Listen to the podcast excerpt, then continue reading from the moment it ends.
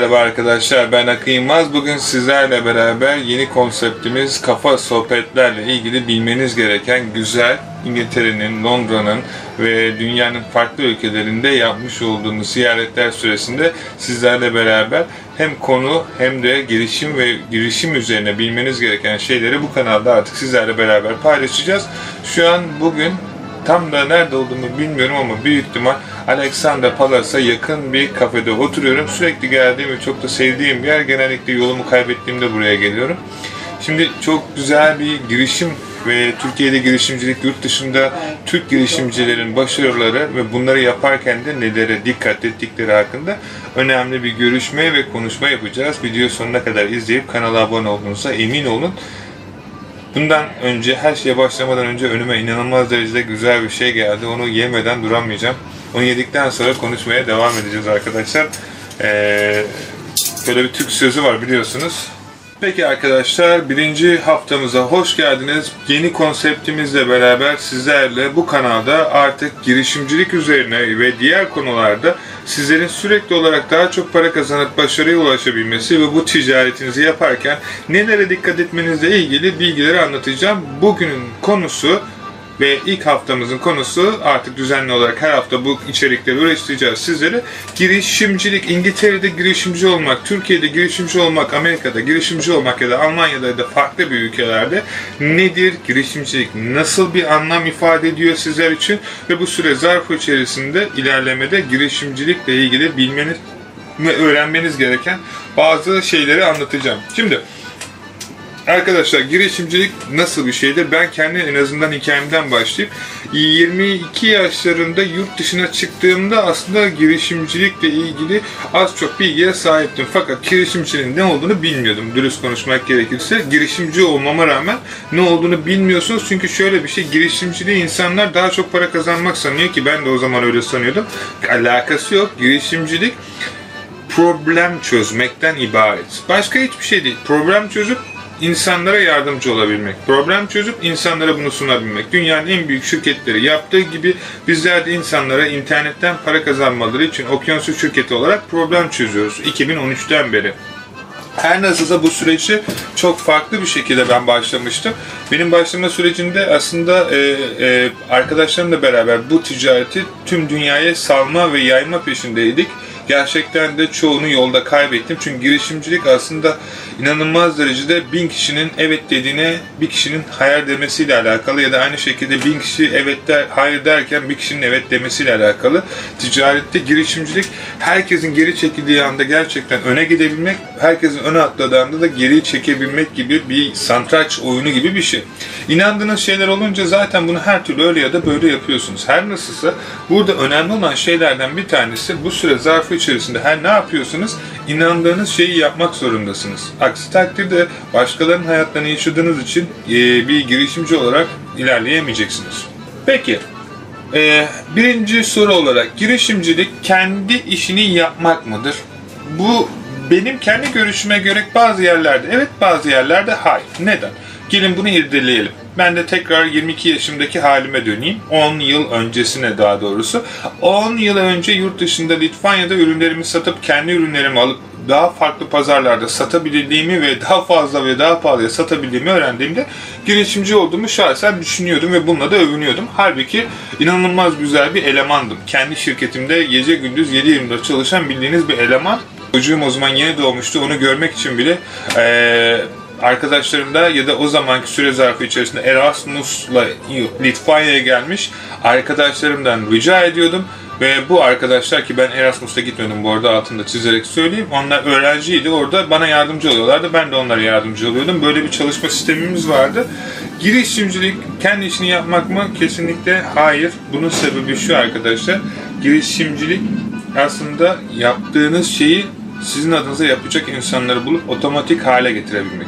Kendi işinizi sizler sürekli olarak yedi yirmi dört yaptığınız sürece girişimci olmuyorsunuz. Fakat şimdi şöyle bir durum söz konusu. Nasıl yani? Ben kimsenin bilmediği bir iş buldum, insanlara çözüm üretiyorum. Nasıl girişimci değilim diyebilirsiniz. Açıklayayım size arkadaşlar çok net bir şekilde. Şimdi kendi işinizi yapıp bu süreçte ilk başta o snowball, yani ufacık o topu döndürmeye başlayıp bir şeyler kazanmaya başladığınızda hala kendiniz yapıyorsunuz. fakat sistem siz uymadığınız sürece siz hallettirmek zorundasınız ki çoğu şirket zaten bu şekilde büyüyor. E, hala çalışansınız. Ne zaman ki patron olacaksınız, öğrenmeyi kapatmamanız gerekiyor. Çünkü şunu unutmamanız gerekiyor. Çoğu insan, her insanda olduğu gibi bir şey tecrübe edindiği zaman ben bunun en iyisiyim, ben bunun gurusuyum, ben bunu benden iyi bilen yok dediği zaman beyni otomatikman sen daha öğrenme çünkü yeteri bilgiye sahipsin diyor. Haliyle öğrenmeyi durdurduğu için arka tarafta sürekli bilgiyi aç insanlar yenilikler üreterek şirketini daha ileri boyutlara getiriyor. Bunun anlamı ne oluyor? Siz ne kadar daha çok öğrenmeye aç olduğunuz sürece şirketiniz o kadar daha çok insana yardımcı oluyor. Peki bu süre içerisinde yeni başladığınız yirmili yaşlardasınız. İşçi mi olmalısınız, girişimci mi olmalısınız? Şunu anladığınız sürece istediğiniz ikisinden biri de olabilirsiniz. Ufak şirketlerde çalışın arkadaşlar. Ufak ve belirli bir düzeye ulaşmış şirketler sizlere sürekli olarak farklı pozisyonlarda sürekli farklı işler vereceği için sizlerin bu pozisyonlarda bu işleri öğrenmeniz için sizlere yardımcı olacaktır. Yani bu ne demek oluyor? Aslında şu şu demek oluyor. Siz orada daha çok iş yaptığınız için bundan sonra kendi işinizi başladığınızda hangi sürecin sizden ne kadar götüreceğini, hangi sürecin ne kadar para yatırılacağını, hangi süreçte hangi hareketleri izlemeniz gerektiği hakkında bilgi sahibi oluyorsunuz. Benim önerim otuz yaşına kadar gerçekten kendi yaptığınız şey inanılmaz derecede bulmadıysanız mümkün mertebe sizin inandığınız şeyi yapan şirketlerde çalışın. Bu sizin gerçekten çok daha sağlıklı ve çok daha az riskle doğru bir şekilde ilerlemenizi sağlayacak. O yüzden girişimcilik kısmını size bırakıyorum. İnandığınız bir şirkette kendi girişim projelerinizi büyütebilir ve böylelikle bu işi inanılmaz derecede iyi hale getirerek o şirketle beraber de büyüyebilirsiniz. Girişimcilik risk almak mı? Evet, tartışılmamız. Fakat ölçülenemeyen bir risk almak mı? Bu tamamen kumar arkadaşlar. Bunu Türkiye'deki ya da dünya genelindeki büyük girişimcilerin sürekli olarak size detaylı bir şekilde söylemesinin sebebi girişimciliği ve riski ölçeklendiremediğiniz sürece üzülerek kumar oynuyorsunuz ve yapmış olduğunuz iş tutar mı tutmaz mı bunu bilmiyorum. Fakat tek bildiğim şey tutacak iş modelini ayarlamak istiyorsanız bunu en kötü ve en iyi senaryolarına göre ölçeklendirip kağıt üzerinde göstermeniz ve kendinize gördüğünüz süreçte hangi adımları izlemeniz gerektiğini taslak olarak çıkartmanız lazım. Bundan sonraki süreç tamamen size kalmış. Yani girişimcilik kendi işini yapmak mı değil mi diye soruyorsanız yaptığınız şeyi bulana kadar araştırmaya devam edip çalışmak asıl girişimciliktir. Bulduğunuz şeyi anladığınız zaman da yapmak ikinci tarafta kendi girişimciliğinizdir. Bunu anlayabildiğiniz sürece ikisi de girişimcilik, anlamadığınız sürece iki tarafta da yapmış olduğunuz ister kendi ya da başkasının yanındaki işte eleman olarak çalışıyorsunuz demektir. Peki. Vakit kaybetmeden ikinci soruya geçelim. Peki yeni mezun olduğunuz üniversiteden ve bir fikriniz var, dünyayı değiştireceğine inandığınız, ne yapmalısınız? Peki ikinci soru, yeni bir işten, üniversiteden mezun oldunuz, artık hazırsınız ve inanılmaz derecede kimsenin bilmediğine inandığınız bir fikriniz var. Ama her Türk genci ya da yurt dışında yaşıyorsanız diğer öğrenciler gibi paranız yok. Ne yapmalısınız? Peki, çokça bu sorularla karşı karşıya kalıyorum çünkü yıllar önce ben de kendi hayatımda bu soruyla karşı karşıya kaldım. Tecrübe edinmeden öğrenemezsiniz, dürüst konuşalım. Burada birbirimizi kandırmanın bir anlamı yok çünkü zaten ben ne desem de diyeyim ticarete başladığınızda sizler kendiniz anlayacaksınız. Ne demek istiyorum? Paranızın olup olmaması, inanacağınız şeyi değiştirmek ya da yapıp da yapmamanız gereken şeyi engellemeyecek. Unutmayın. Bildiğiniz bilgi size para kazandıracak. Cebinizdeki para size para kazandırmayacak. Paraya ulaşmanız için işlemlerinizi kolaylaştıracak. Parayı bir araç olarak gördüğünüz ve kullanmayı doğru becerebildiğiniz sürece sürekli olarak daha çok para kazanırken parayı bir amaç olarak gördüğünüzde sadece belirli bir para kazanıp bu parayı da başarı olmadığı sürece arka tarafta geride bırakacaksınız. Yani başarılı insanların hepsi para kazanıyor ama parası olan herkes başarılı olmuyor.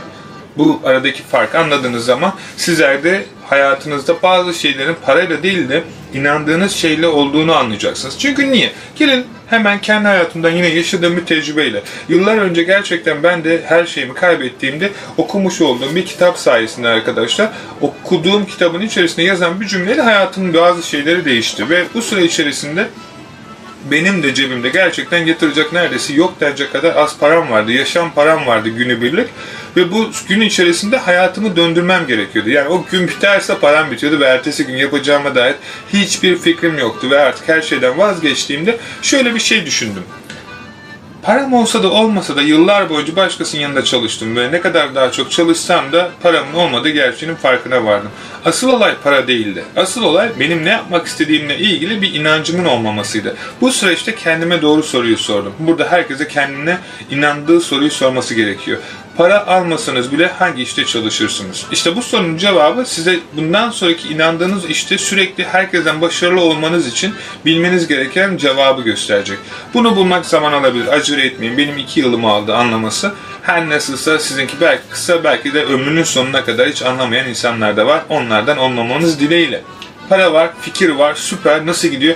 Arkadaşlar TÜBİTAK ya da diğer işte ee, bu melek yatırımcılar vesaireler. Bakın ticaret oyunlarında büyük şirketler şöyle yapar. Ben size anlatayım da yatırımınızı nasıl istiyorsanız yine öyle yapın.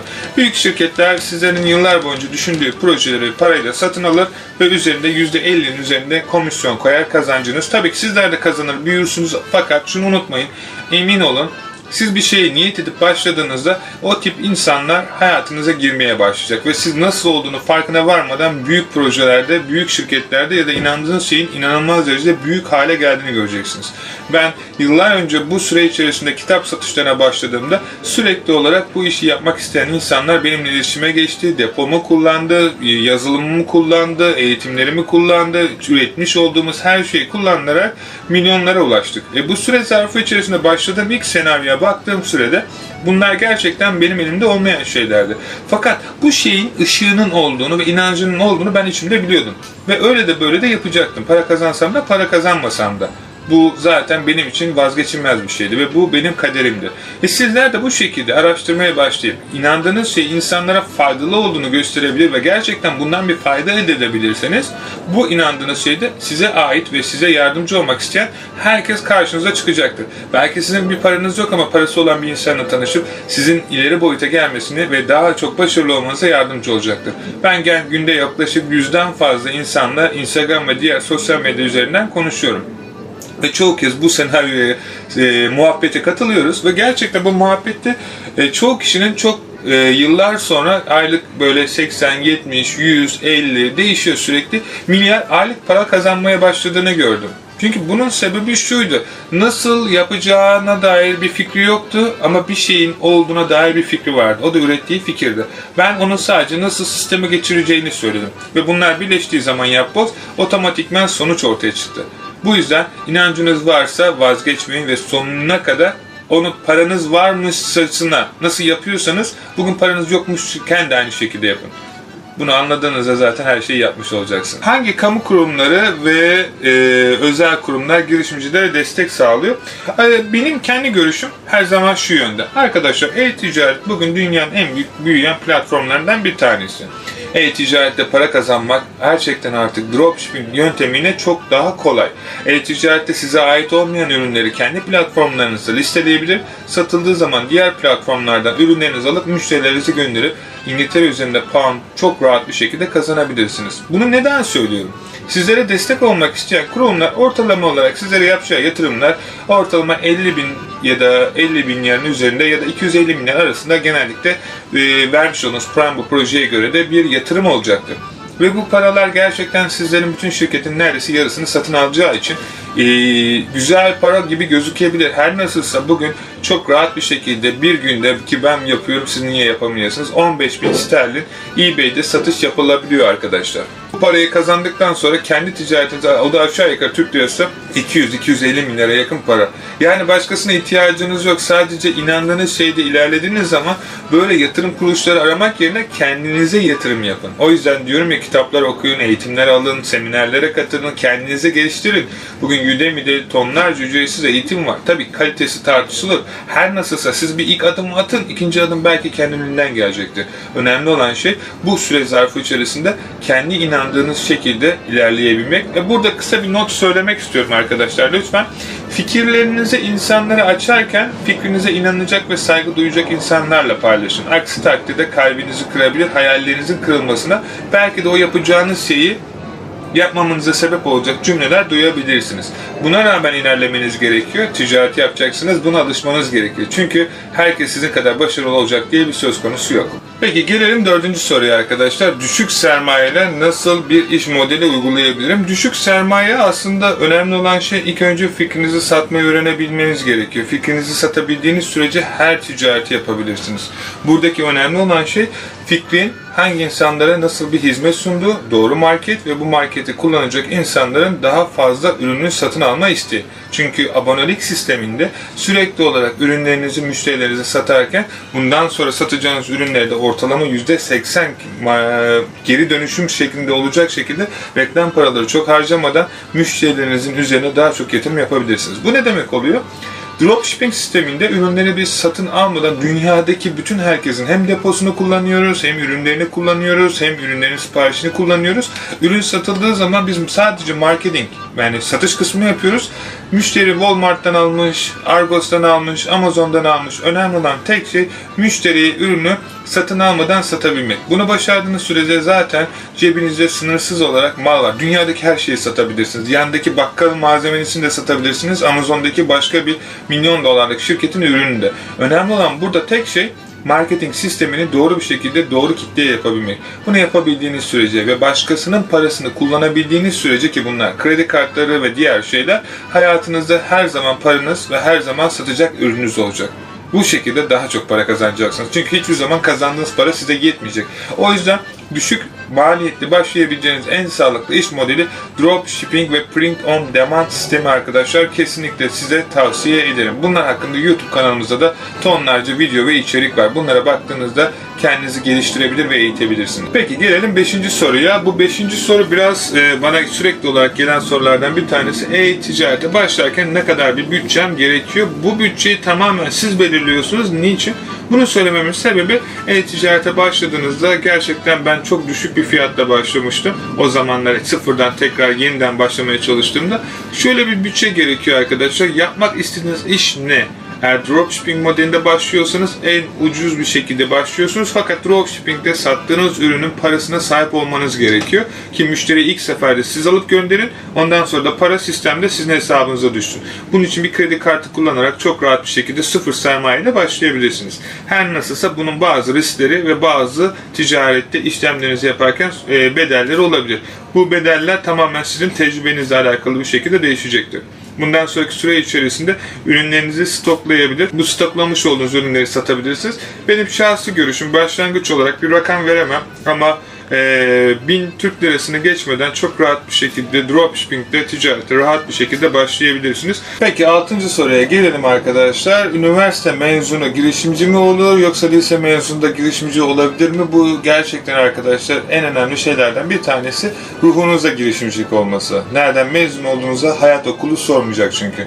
Hayat okuluna başladığınızda insanlarla tanışacaksınız. Bazıları size kötülük yapacak, bazıları yaptığınız şeyleri yapmaya çalışacak, bazıları sizin tamamen kopyalayarak yaptığınız işleri bile yapmaya çalışacak. Her nasılsa başarısız olacaklar. Çünkü bu sizin için yaratıldığınız ve sizin de onun için yaratıldığınız bir proje olduğu için onlar sadece farklarına varmadan sizlerin bedavaya reklamınızı yapmış olacaklar. Aynı şekilde hayatınıza girip anlam değiştiren, size katkı sağlayan ve inandığınız şeyin daha iyi hale gelmesi için gece gündüz canla başla çalışacak insanlar olacak. Hayat okulu süresi zarfı içerisinde arkadaşlar en önemli şeylerden bir tanesi, her ne yapıyorsanız yapın, bu başarınızı ve daha sağlıklı şekilde ilerleyebilmeniz için önemli olan şey, size inanan ve sizin yaptığınız projelerde sürekli yenilikli ve direktli içerik üreten insanlarla beraber olmanız. Yani bu yüzden ne mezun olduğunuz, nasıl olduğunuzun bir önemi yok. Önemli olan şey, inandığınız şeye nasıl sıkı ve sağlam bir şekilde yapıyorsunuz. Ben bazı projeleri gece yatarken bile, rüyamda bile görüyorum. Yani bu şekilde gelmeniz gerekiyor. O yüzden her ne yapıyorsunuz yapın arkadaşlar. En önemli şeylerden bir tanesi, sizin ölçünüzü ve değerinizi sizin ilk önce kendi içinizde bilmeniz. Kendinize değer verirseniz emin olun karşınızdaki de size aynı değeri, hatta bazen zamanı geldiğinde daha fazlasını verecektir. Bu yüzden ölçeklendirmeyi siz kendinize göre ayarlamanız gerekiyor. Peki gelelim sıradaki soruya. Bir şirkette yedinci soru, çalışırken fikrimizi büyütüp iyice emin olunca mı istifa etmeliyiz? Bu tamamen benim kendi ticaretimden öğrendiğim şeye göre. ne zaman istifa etmelisiniz sorusunu hemen e-ticarete başlayıp direkt ben istifa edeyim kafasında olmayın. Benim önerim her zaman hayatı bir balans olarak görüyorum. Bu çalıştığınız iş, bu da hayalinizdeki iş. Bu işi böyle ortalık sizin bütçe olarak aynı şeye getirene kadar çalışın. Geldikten sonra da arkadaşlar burada zor bir karar vermeniz gerekiyor. Çünkü artık alıştığınız şeyden, alışkanlıklarınızdan kendi inandığınız şeylere geçerken psikolojik ve fiziksel olarak gerçekten çok yıpranacaksınız. Bu süreci mümkün mertebe hızlı bir şekilde aşmaya çalışın. Çünkü çok normal. Artık kendi işinizin patronu oluyorsunuz. Artık gece gündüz saat yediden sonra eve gidip yatmak yok. Kendi işiniz için yedi yirmi dört çalışmanız gerekiyor. Bugün ben bile gece dörtte bile bazen müşterilerimle ilgileniyorum. Bundan pişman değilim. Herhangi bir şekilde şikayetçi değilim. O yüzden hayatınızın yüzde yetmişini neredeyse işte geçireceksiniz hayatınız boyunca. Herkes öyle yapıyor aslında. O yüzden sevdiğiniz bir şey olduğuna emin olun. Aksi takdirde sevmediğiniz bir şeye gece gündüz çalışarak yapamazsınız. Bu yüzden bu işin sizin gerçekten çok önemli olduğuna ve diğer insanlara fayda sağladığınıza emin olun. Para kazanmak için iş değil, işi doğru yapabilmek için çalışın. Çalıştıktan sonra zaten parayı da kazanacaksınız, işleriniz de büyüyecek, dünyanın her yerinde şube de açacaksınız ve diğerlerinden başarılı olacaksınız. Zaten sizi ayıran şey diğerlerinden bu olacak. Çünkü para için yapılan iş modelinde sadece para kazanmak odaklanırken başarı için çalışan şeylerde insanların kazanması için odaklı olduğunuz için daha çok müşteriye sahip olacak ve bu daha çok müşteri otomatikman sizi kazan kazan psikolojisiyle ilerlettiği için onlar kazandıkça sizin de kazanmanıza sebep olacaktır. Akıllı ticaret yapanlar sürekli uzun vadeyi düşünürken para için iş yapan insanlar tamamen kısa günlüğün kârını düşünüp önümüzdeki gün ne kadar para kazanacağıyla ilgili odaklanır. Her nasılsa bu iş modeli onun çocuğu için çalışmayacaktır ya da ondan sonraki nesiller için. Sizin odaklandığınız şey yüzyıllar sonrasında bile aynı kaliteyi sürekli daha da arttırmış halde devam eden iş modeli olması gerekiyor. E-ticaret de bunlardan bir tanesi. Ve bu süre zarfı içerisinde eğer kendinizi bu boyuta getirebildiğiniz zaman örnek veriyorum kazandığınız maaş Türkiye'de üç milyarda üç milyar artık e-ticaretten düzenli olarak bir kere iki kere değil her ay geliyorsa artık bence işinize vedalaşıp tüm enerjinizi bu işe yatırmanızın zamanı gelmiştir. Bu şekilde yaparsanız çok daha sağlıklı ve sağlam adımlarla ilerlemiş olursunuz. Sizin girişimcilik hikayeniz nasıldı? Gerçekten çok komik. Yani böyle bir girişimcilik olayı yok. Çünkü ben girişimciliğe gerçekten çocukken altılı yaşlarla dayımların yanında çırak olarak başladım. Ondan sonra terziliğe terfi ettim. Ondan sonra paça dikmekten tutun ütücülük ve diğer şeylerle uğraştım. Bunu yaparken yukarıda dayımların yanında sürekli olarak ürün satma başına komisyon şeklinde her sattığım pantolon ya da kıyafet başına bir lira veriyorlardı. Ben o zaman altı yedi yaşındaydım ve insanlar bana sadece çocuk olduğum için para vermek için bu kitapları ya da diğer şeyleri sürekli satın alıyordu. Kitaptı, artık ne veriyorlarsa. Çok hoşuma gitti. İnanılmaz derecede sürekli bir şeyler alıyordum. Bu ticarete çok ufaktan böyle büyüdüğüm için esnaf olarak. Sonunda kendi işimi yapmaya karar verdiğimde sürekli olarak bu üniversite okul süreci geçtikten sonra ilerledim. Ve benim için en büyük parayı Türkiye'de kazandıktan sonra artık her şeyin yurt dışında olduğu inancıyla Türk gençlerinin yaptığı gibi yurt dışına göç muhabbeti başladı. Yurt dışına göç muhabbeti başlayınca Litvanya'da oradan sonra İngiltere'de diğer ülkeler ee, gerçekten insanların burada göremediği şeyleri gördüm. Çünkü onlar buradaki şeylere o kadar çok alışmışlardı ki dışarıdan ben geldim her şeyi görüyorum. Her şeyde bir para görüyorum. Her şeyde bir sistem görüyorum. Her şeyde bir yaratıcılık görüyorum. Onlar onlar için normal. En başta en basit hikaye yurt dışında şu kitaplardan kazandığım parayı belki neredeyse hiçbir ticaretten kazanmamıştım o zamana kadar. Ve bu kitapları dedim neden bunlar alıp satmıyor? Adamlar kapının önüne koyuyor. Halbuki onlar göremiyor ama biz böyle altyapıdan geldiğimiz için her şeyi görebiliyoruz. Çünkü görmek zorundayım. Ve başka seçimim yoktu. Bir anda e-ticarete başladığımda gerçekten çok da kitap okumayı sevdiğim için bugün bile şu abone kitabını okuyorum. Size de tavsiye ederim. Ortalarındayım. Fena değil. Daha iyi de olabilir tabii ki ama önemli olan şey ne kadar daha çok kitap okursanız, ne kadar daha çok kendinizi eğitirseniz o kadar daha çok başaracağınız, başarı olduğu zaman da otomatikman insanların altmış yıllık, elli yıllık yazmış olduğu tecrübeyi yaklaşık iki saatte öğrenebiliyorum. Bu benim için mükemmel. Bir ömür daha yaşamama gerek yok. Başkasının elli yıl öğrendiği tecrübeyi kitapta bulabiliyorum.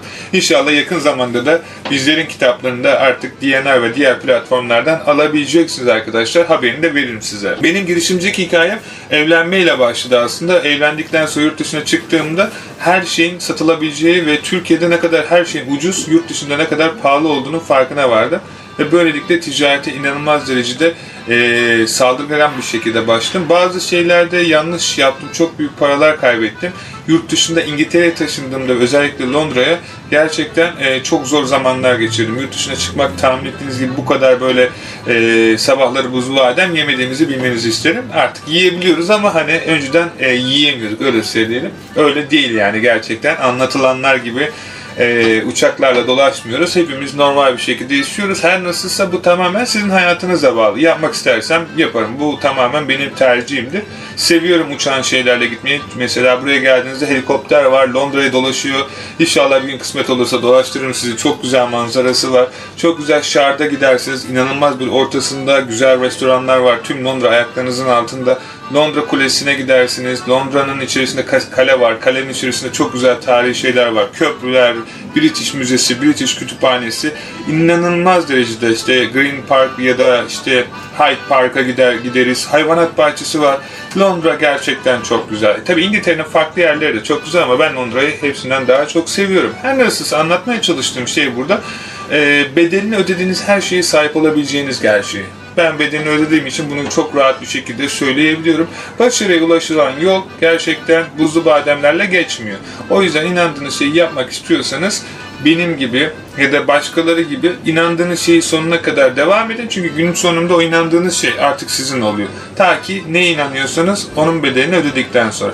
Benim girişimcilik hikayem aslında ben istediğim için değil, olması gerektiği için başladı. Çünkü ben hiçbir zaman hiçbir şeyimi kaybedip sıfırda kalıp da hayatımda yaşam amacımı sorgulamak istemezdim. Çok rahat bir şekilde gitarımı alıp kafama göre takılmak isterdim. Her nasılsa hayat sizi bu duruma ittikten sonra başka çareniz kalmayınca yapmanız gereken tek şey, yapmanız gereken şeyi yapmak oluyor. Benim girişimcilik hikayem bu şekilde başladı. Bir şeyi yapma zorunluluğunu hissettiğimde, artık kaçışım da olmadığını anladığımda yapmam gereken tek şey milyonlara ulaşmaktı. Bu benim için bir hedefti o zamanlar. Gerçekten bir hayaldi.